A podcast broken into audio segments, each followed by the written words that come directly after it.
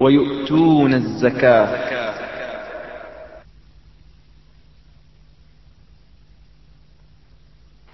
السلام عليكم ورحمة الله.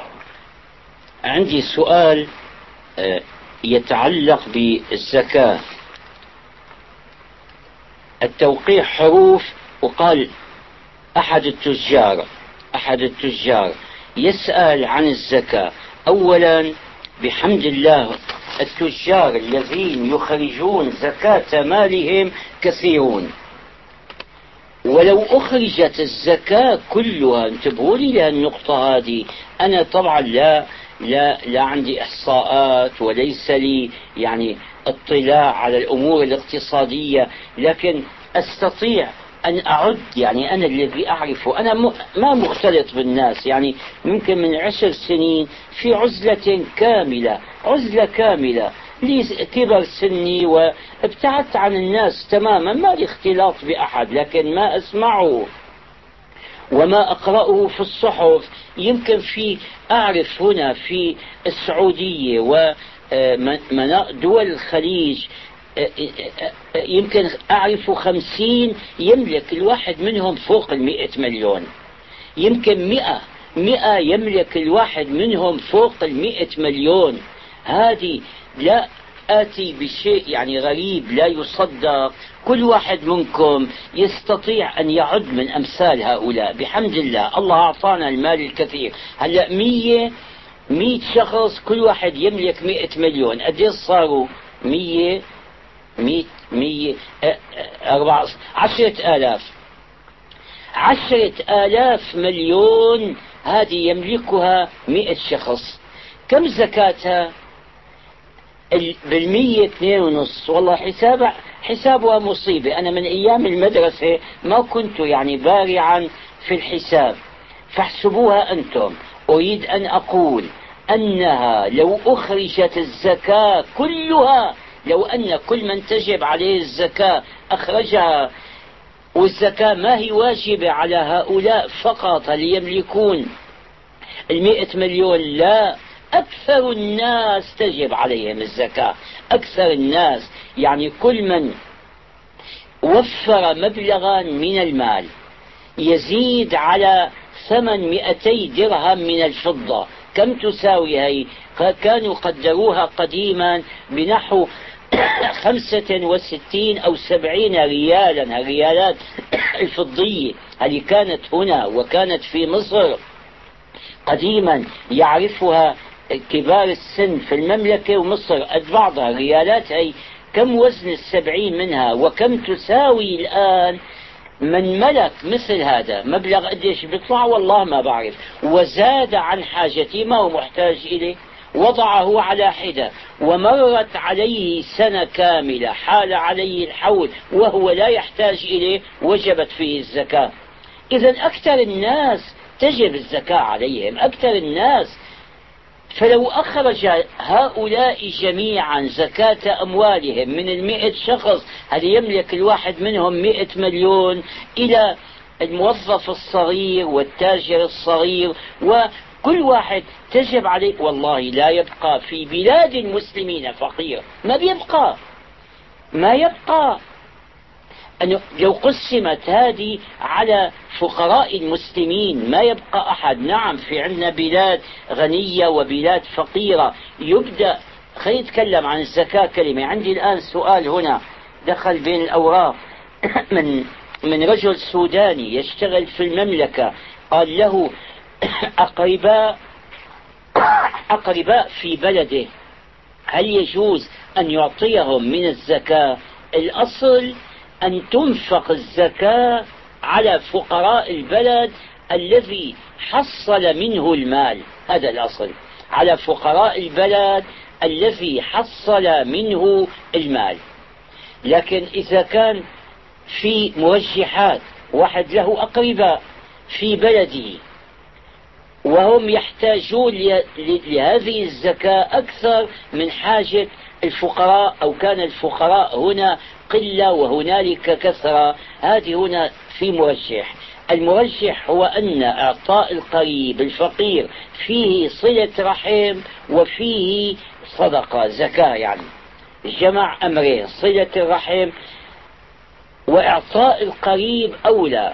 كنا نحفظ لا يقبل الله صدقة عبد وفي قرابته محاويج. هذا مما أحفظه من الصغر. ما أدري ما راجعته الأقرباء في ثلاث أصناف من الأقرباء لا يجوز أن يعطوا من الزكاة. الأصل والفرع والزوجة. لماذا لا يعطي زوجته من الزكاة؟ إذا كانت فقيرة لأن نفقة الزوجة على زوجها فإذا أعطاها يكون قد أعطى نفسه أي أنه هرب من أداء الزكاة. الأصل الأب والأم والجد والجدة لا يعطون من الزكاة ولو كانوا فقراء. لماذا؟ لأن نفقتهم واجبة عليه. هذا الإسلام وضع لنا قاعدة في التضامن والتكافل بين العائلات بين الأسر فغنيها يلزم بإعطاء فقيرها. هذه التضامن بينهم يتمثل بنفقة الأقارب. وكذلك الفرع إذا كان له بنت فقيرة أو ابن آه، صغير فقير أو ابن بنت أو بنت ابن أو إيه هؤلاء لا يع... ما عدا ذلك ابتداء من الأخ يعطى الأقرباء الفقراء من الزكاة وإعطاؤهم أفضل من إعطاء الغريب. أفضل. أفضل لأنه هذه فيها صلة رحم وفيها وفيها آه، آه، زكاة. نعم. هذه عندي هنا رسالة. اقرأ الرسالة أو ما أقرأها. رسالة طويلة. إيه نعم. خلاصتها هذه البنت لكم الموضوع البنت اللي لها راتب لا في بنات بنت معلمة غير متزوجة لها راتب ما مدى حق أبيها في راتبها؟ هلا في كثير بنات معلمات. والمعلمة بآخر كل شهر تأخذ مرتبا وطالبة الجامعة أيضا تأخذ مرتبا. هل يجب عليها هل يوجب الشرع عليها أن تسلم هذا المرتب لأبيها؟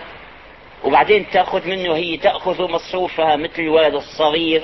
هل هل لها الحق أن تضعه في جيبها على أي حال ولا تعطي أباها منه شيئا؟ ماذا ينبغي أن تعمل؟ هنا ينظر لحال الأب. في الأصل المال في الأصل لو كانت العلاقة ما في علاقة أب وبنت علاقة بين اثنين غريبين عن بعض ما في شك أنه الراتب هذا لها والحكومة دفعته إليها هي مقابل عملية وهي توقع على جدول الرواتب وتستلم الراتب من المحاسبة. هي تستلمه.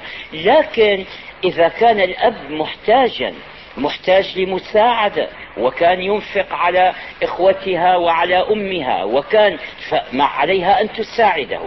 تساعده تعطيه الراتب كله لا تبقي نفسها شيئا لا. هذا الأمر يكون بالتفاهم. وإذا كان الأب غنيا إذا كان الأب غنيا ليس محتاجا لراتب البنت يتركه لها. بترك لها ليش؟ ماذا تعمل به؟ إذا في بنت هي بتروح يمكن تنفقه كله على تشتري به ثيابا لا حاجة إليها أو تشتري أشياء أو تنفقه لا البنت تكون عاقلة أيضا توفر من هذا الراتب للمستقبل. ما تدري ما الله صانع بها في المستقبل. هذا إذا إذا كان الأب غنيا فراتب للبنت لكن البنت البنت وغير البنت كل واحد من المسلمين الإسلام كره الإسراف وإضاعة المال. لاحظوا ملاحظة إذا زاد الإسراف عن حده واحد يضيع أمواله. وينفقها بلا انتباه ويضعها في غير مواضعها. يعني الميزان اللي عنده ميزان القبض والبسط اختل. الميزان بده يكون متعادل. لا تجعل يدك ولا تبسطها. بده يكون متعادل. من اختل معه الميزان وبدأ يبعثر أمواله عندئذ هنا يتدخل الشرع بيتدخل القاضي بيقول له وقف يا أخانا. إذا لم يسمع النصيحة يكف يده عن هذا المال هذا الحجر. يحجر عليه. حتى لو تبرع بأمواله للمساجد واحد اليوم عنده أسرة وعنده مال خطر في باله أو ظن بأنه إذا أعطى الفقراء أو أعطى المساجد ماله كله كما فعل فعل أبو بكر. أبو بكر يا أخي حينما يصير عندك مثل يقين وإيمان أبي بكر تعال تكلم بالقضية الرسول قبل من أبي بكر عليه الصلاة والسلام ورضي الله عنه من عمر أخذ نصف ماله. من سعد قال له الثلث كثير واحد اليوم ما بصير يبذر ماله. أعود إلى الموضوع. الموضوع أتكلم فيه بتوسعة لأنه مهم. صار البنت هل لها راتب. إذا يعني هل تنفق بالحدود المعروفة وبالطريق المعروف. يعني تنفقه على وجه يرضي الشرع وبحدود معقولة. والباقي لك توفره توفره للمستقبل وبتطلع زكاة عليها. تطلع زكاة. تقول الزكاة عم تنقص من المال. لا. الرسول يقول وهو الصادق المصدوق ما نقص مال من صدقة. تنقصه ظاهريا وتزيده عملا. مثل اللي عنده اليوم مثلا عشرة أكياس من القمح أخذ كيس منها فزرعه في البستان. يقول يا أخي نقصته. لك ما نقصته. أخذت كيس بكرة بيطلع الكيس هذا بدل منه أكياس كثيرة. هذا ما نقص. نعم. وإذا كان الأب محتاجا إذا كان محتاجا حاجة حقيقية يجب عليها أن تساعده وإن لم تساعده باختيارها يجبرها القاضي. وإذا كانت حاجته أقل تساعده وديا. في عندي تتمة السؤال. نعم.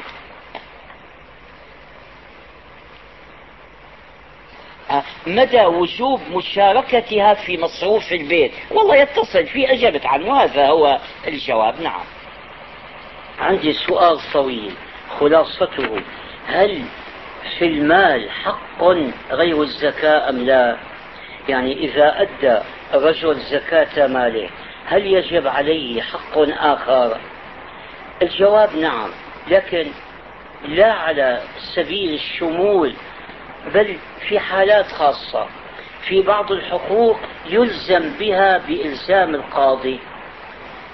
يعني واحد إذا أدى زكاة المال وله أقرباء فقراء وثبت للقاضي فقرهم وألزمه بالإنفاق عليهم يجب عليه أن ينفق. هذا هي وجوب فوق الزكاة. الدولة الإسلامية صارت تحتاج إلى نفقات كثيرة لم تكن موجودة قديما. ففي عندنا موارد لبيت المال ثابتة وموارد عارضة. فإذا لم تكفي الموارد الثابتة في حالة حرب في حالة نكبات أصابت الأمة هل للحاكم أن يوجب على الأغنياء أن يدفعوا من أموالهم شيئا زيادة عن الزكاة؟ الجواب نعم. فأصبح ممكن أن نقول أن في المال حقا غير الزكاة لكن هذه الحقوق ليست دائمة مستمرة. بعدين الزكاة التي يتولى جمعها في الأصل الحاكم المسلم. الرسول عليه الصلاة والسلام كان يبعث مزكين يجمعون الزكاة من الأغنياء ويعطونها للفقراء وما فضل يحملونه إلى العاصمة يعني إلى مركز الدولة. بهالشكل لا يبقى فقير محتاج. ولو أن الزكاة جمعت على وجهها وأنفقت على وجهها والله ما يبقى أحد في حاجة لأنه مبالغ كثيرة طائلة جدا. بعدين عندي سؤال هنا عن مصارف الزكاة من الأفراد. قال هل يجوز أن ينشأ بأموال الزكاة مصنع يشغلون به أبناء المجاهدين أو الشهداء هناك؟ شوفوا الزكاة الأصل فيها أن تملك لأحد الأصناف الثمانية. يعني أن نسلم إليه المال صنف من الأصناف إنه صدقات للفقراء والمساكين والعاملين عليها إلى آخره. الأصناف الثمانية يتملكها ويكون له حق التصرف فيها. فإذا أنشأت مصنعا على عند أكثر الفقهاء لا يكون مصرفا صحيحا للزكاة لأنه ما تملكه أحد. ولذلك الزكاة بإنشاء إنشاء المساجد من أموال الزكاة وفتح المدارس والإنفاق على أمثال هذه الأمور. من الزكاة لا تجوز على الأصح. بعض الناس قالوا أنه كلمة في سبيل الله اللي وردت في الآية تشمل كثيرا من أبواب الخير غير الأصناف التي ذكرها الله في الآية والقرآن يفسر بعضه بعضا. يجاب على ذلك أنه كان قال ربنا إنما الزكاة في سبيل الله وتشمل الفقراء والمساكين وغيره فالأولى أن نقول ما قاله الجمهور بأن في سبيل الله معناها الإنفاق للجهاد. والجهاد لا يكون لا يسمى المقاتل مجاهدا إلا إذا كان مقصده وكانت نيته إعلاء كلمة الله. ودوات في الحديث صراحة اليوم في أناشيد نسمعها وناس يبذلون دماءهم وأرواحهم في سبيل استرداد الأرض. هذا ما هو جهاد. أو في سبيل تحرير البلاد فلسطين مثلا لمجرد تحريرها من حكم اليهود. إذا لم يجاوز هذه النية ما كان جهادا بل ينبغي أن يكون الجهاد المقصود الأول به إعلاء كلمة الله. وهذه أشياء جاءت في الحديث صراحة أن من قاتل حمية أو شجاعة ومنها أيضا في سبيل الوطنية في سبيل مبدأ من المبادئ دفاعا عن حزب من الأحزاب. كل هذا لا يسمى جهادا. بس مع الأسف هذه الألفاظ الآن بعض الناس صرفوها عن معانيها. في ألفاظ خير استعملت في غير أبواب الخير. قرأت مرة في مجلة من قديم أن واحدة هذه تلعب الألعاب الرياضية متكشفة يعني غير مسلمة سقطت فماتت. قالوا هذه شهيدة الفن شو شهيد الفن؟ في شيء اسمه شهيد الفن. الشهيد اللي يموت لإعلاء كلمة الله. فكلمة الشهادة ابتذلت الآن وتبدل معناها. كلمة الجهاد تبدل معناها. الألفاظ هذه الإسلام وضع لها معاني محددة. وخبر الرسول عليه الصلاة والسلام في الحديث أنه في آخر الزمان يبدل الناس معاني الكلمات. هذا مثلا الربا. حتى لا يسموه ربا ويعترفوا بأنهم يأكلون المال الحرام. قال لك أي فوائد مصرفية. تبديل الاسم لا يبدل المسمى بعض الناس هنا يظن أن مسمى مثل اسم. مسمى مو اسم. الاسم أنا اسمي علي والمسمى أنا. المسمى الشيء الذي يطلق عليه الاسم ومن اسمه اسم مفعول. سماه كذا فهو مسمى بكذا. يبدلون يسمون اليوم الفسوق والعصيان والتكشف والاختلاط يسمونه فنا. إذا سميته فنا ما ما تغير المسمى. يعني تبديل الاسم لا يبدل حقيقة الشيء. فاليوم التمسك بالدين أو الرابطة الدينية يسمونها طائفية في بعض البلدان ويذمونها بكل الطائفية الذميمة. إذا كان يقصدون بها شيئا آخر لا صلة له بالإسلام ما له علاقة معه. أما إذا قصدوا بالطائفية إذا قصدوا بها أن الانضمام انضمام الناس بعضهم إلى بعض باسم الإسلام ولنصرة الإسلام سميناها طائفية فنكون قد حرفنا صدقنا ما خبر به رسول الله عليه الصلاة والسلام. فلا تخدعكم الأسماء في أشياء كثيرة الآن قبيحة سميت بأسماء حسنة وأشياء حسنة يطلبها الإسلام سميت بأسماء قبيحة وأشياء وأسماء حرفت وبدلت واستعملت في غير موضعها فينبغي أن ننظر إلى أصلها لا إلى ما انتهت إليه. وهذه كل من علائم آخر الزمان. حتى بعض الناس يخدعون بها ينتقلون من الإيمان إلى الكفر من حيث لا يشعرون. ورد بالحديث أنه في يأتي على الناس زمان يصبح الرجل فيه مؤمنا ويمسي كافرا. ما بيشعر لأنه تختلط ما بيقولوا خلطوا الأوراق تختلط الأوراق تضيع المعالم بين الكفر والإيمان. يمكن واحد لا يزال يصلي ويصوم ويؤم المساجد لكن انتسب إلى جماعة من الجماعات الكافرة أو حزب من الأحزاب الضالة المخالفة للإسلام وبايعها ورضي بها هذا خرج من الإسلام وهو لا يشعر. هذا يصبح الرجل مؤمنا ويمسي كافرا.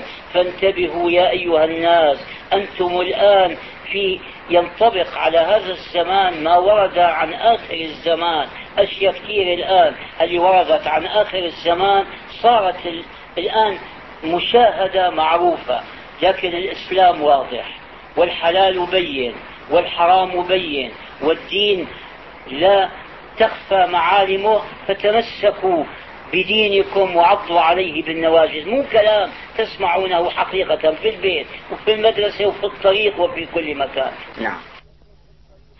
هذا بيقول من المدينة المنورة إنه تعاقد قال مع مقاول على إنشاء عمارة وضعوا في العقد في حال تأخره عن الموعد المحدد لتسليم العبارة يدفع عن كل يوم مبلغا معينا. فقد تأخر. لما طلبه قال جاء جماعة يقولون أن هذا عوض والعوض حرام. ما بيجوز تأخذه. قال ما الجواب؟ الجواب لا ليس بحرام. مين قال حرام؟ شوفوا الحرام اللي الناس يخطئون فيه. هذا إذا وقع حادث قضاء وقدرا. ما لإنسان عمل فيه. أنا ما عملت شيئا. وهذا وقع الحادث قضاء وقدرا. واحد مات أو أصابه شيء. فجاء يطالبني أنا بهذا العوض. بالشام بسموها غرامة ويقولون أنه فلان يأخذ الغرامة يذمونه بهذا. أما هذا اتفاق اتفاق مشروع لضبط العمل. ما دام رضي ما رضيا به في أول الأمر فعليهما أن ينفذا. ما بيقولوا في الأمثال الفقهية الشرط أم لك؟ عليك أم لك؟ هذا جناس. الشرط أملك عليك أملك ما دام قد اتفق عليه. الإفرنج يقولون العقد شريعة المتعاقدين. يعني إذا لم يكن الاتفاق على أمر في ذاته ممنوع لو اتفق اثنان على اعتداء على أحد أو على سرقة مال أحد هذا ممنوع. لو كان الاتفاق مبني على غيب وعلى جهالة ما دام الاتفاق واضحا والأمر مشروعا وليس فيه محرم فيجب على كل منهما أن يفي بما تعهد به. المؤمنون عند شروطهم فيأخذ هذا. وإلا اليوم يتأخر. إذا قلنا والله لا تأخذ يصير كل مقاول وكل متعهد يتأخر بإنجاز الأعمال التي تعهد بها ويضر الناس ويفسد المجتمع ومن له أخي الله يعطيك العافية. ما عليك شيء؟ لا. يأخذ منه. هذا عم يسألني عن سؤال مهم. قال إنه في ناس ما بدي أقرأ السؤال طويل شوي. يذهبون إلى الأراضي الموات اللي ما لها صاحب بيجي بيبني حولها هيك جدار من البلوك أو بيحط براميل بين كل برميل والثاني أو بيحط حجارة صغيرة ويدعي أنها صارت ملكا له. فهل يتملكها شرعا بذلك؟ الموضوع مهم. مهم في ذاته لأنه من المسائل الفقهية التي ينبغي أن تعرف ومهم لأنه الآن واقع هنا وتكثر الأسئلة عنه. أولا القاعدة الشرع قبل قاعدة الشرع يرغب بإحياء المواد. المواد شو؟ الأراضي الصحراوية. الأراضي اللي لا تنبت ولا يبنى فيها. إذا حولها إنسان من أرض صحراوية إلى أرض زراعية يكافئ بأنه يتملكها. لأنه التملك منين؟ هلا أصحاب الأملاك التملك واحد تملك بالبيع أو ورثة ارثا أو شيء لكن أصل التملك بالإحراز لأنه في الأصل المال ماله صاحب الأرض كلها ما كان لها أصحاب فجاء واحد أحيا قطعة صارت له فمن أحيا أن يحيي الموات يكون له. مكافأة على إحيائه المواد كيف يكون الإحياء؟ الإحياء في الأصل أن تحول هالأرض الصحراوية هذه إلى أرض زراعية. هي بيكون أحييتها ما في شك. أرض ما فيها ماء. تحفر فيها بئرا تحط عليه محرك موتور تسقيها هي إذا صار, صار إحياء. بنيت فيها يا أخي راح واحد بعد عن البلد عشرة كيلومترات وراح بنى بيت هناك اجى واحد ثاني بنى بجنبه. صارت قرية هذا إحياء. التسوير هل يعد إحياء لا؟ عند أكثر الفقهاء إذا واحد وضع سورا حول الأرض لا يعد إحياء. ما لا تكون له بمجرد وضع السور عند أكثر الفقهاء. أما أنه يحط إشارات وحواجز نصب عصي أو حط براميل أو شيء هذا لا يتملكها بهذا. والمسألة مفصلة بكتب الفقه. بعدين في عندهم تفصيل آخر أنه الإحياء هل يحتاج إلى إذن من الحاكم؟ لازم قدم طلب أنا للأمير قل له تسمح لي أحيي هالبقعة هذه. ناس قالوا نعم ناس قالوا لا بكفي أن انه يحييها. بعدين تفاصيل كثيرة. إذا أحيا ارضا أحياها عملا زراعيا وتركها. تركها مدة ثلاث سنوات أربع سنوات تركها. فعادت كما كانت ما عادت له هي تنزع منه. فقضية إحياء الموات لها شروط ولها قواعد. نعم.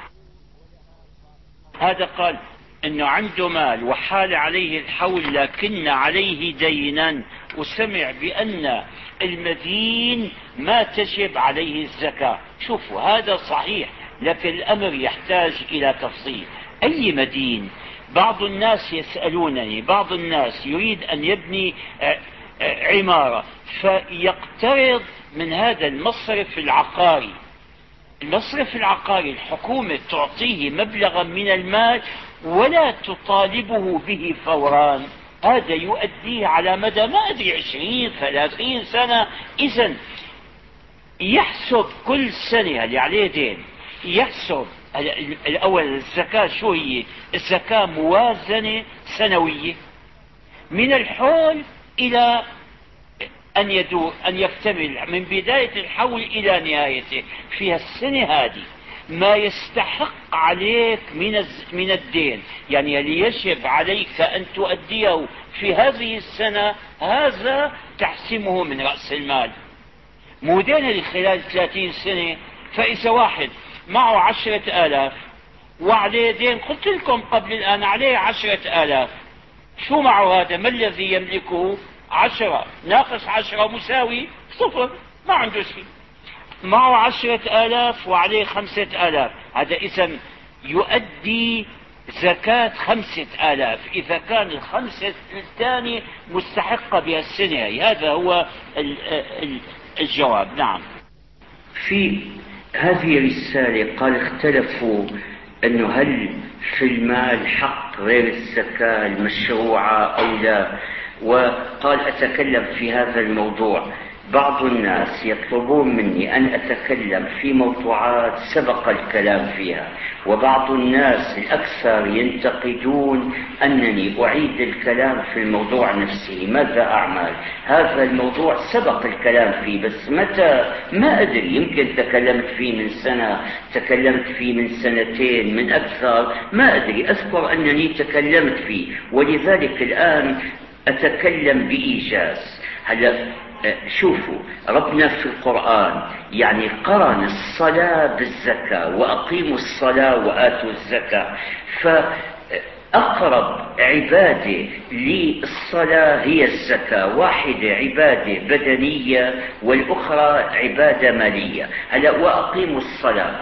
الصلاة فرض أو لا فرض؟ هل في الصلاة شيء غير الفرض؟ نعم في صلاة واجبة. ولو عند بعض المذاهب عند الحنفية صلاة الوتر واجبة وإن كانت عند غيرهم سنة مؤكدة. في صلاة سنة مؤكدة في صلاة سنة غير مؤكدة مثل سنة العصر القبلية. في صلاة جائزة وما كان الرسول عليه الصلاة والسلام يحافظ عليها. مثل هون في عندي السؤال عن الركعتين قبل المغرب بعد آه، غياب الشمس. إذا صار في من الصلاة ما هو فرض عين؟ لابد منه. وما هو يعني مطلوب لكن ليس بالفرض؟ وما هو سنة مؤكدة؟ والباقي من قبيل التطوع إذا واحد عمله يثاب كذلك الإنفاق. الإنفاق اللي ربنا قرنه بالصلاة في نوع من الإنفاق فرض عين فرض شخصي معنى فرض عين فرض شخصي. على كل واحد وهو الزكاة فكل من ملك النصاب وحال عليه الحول.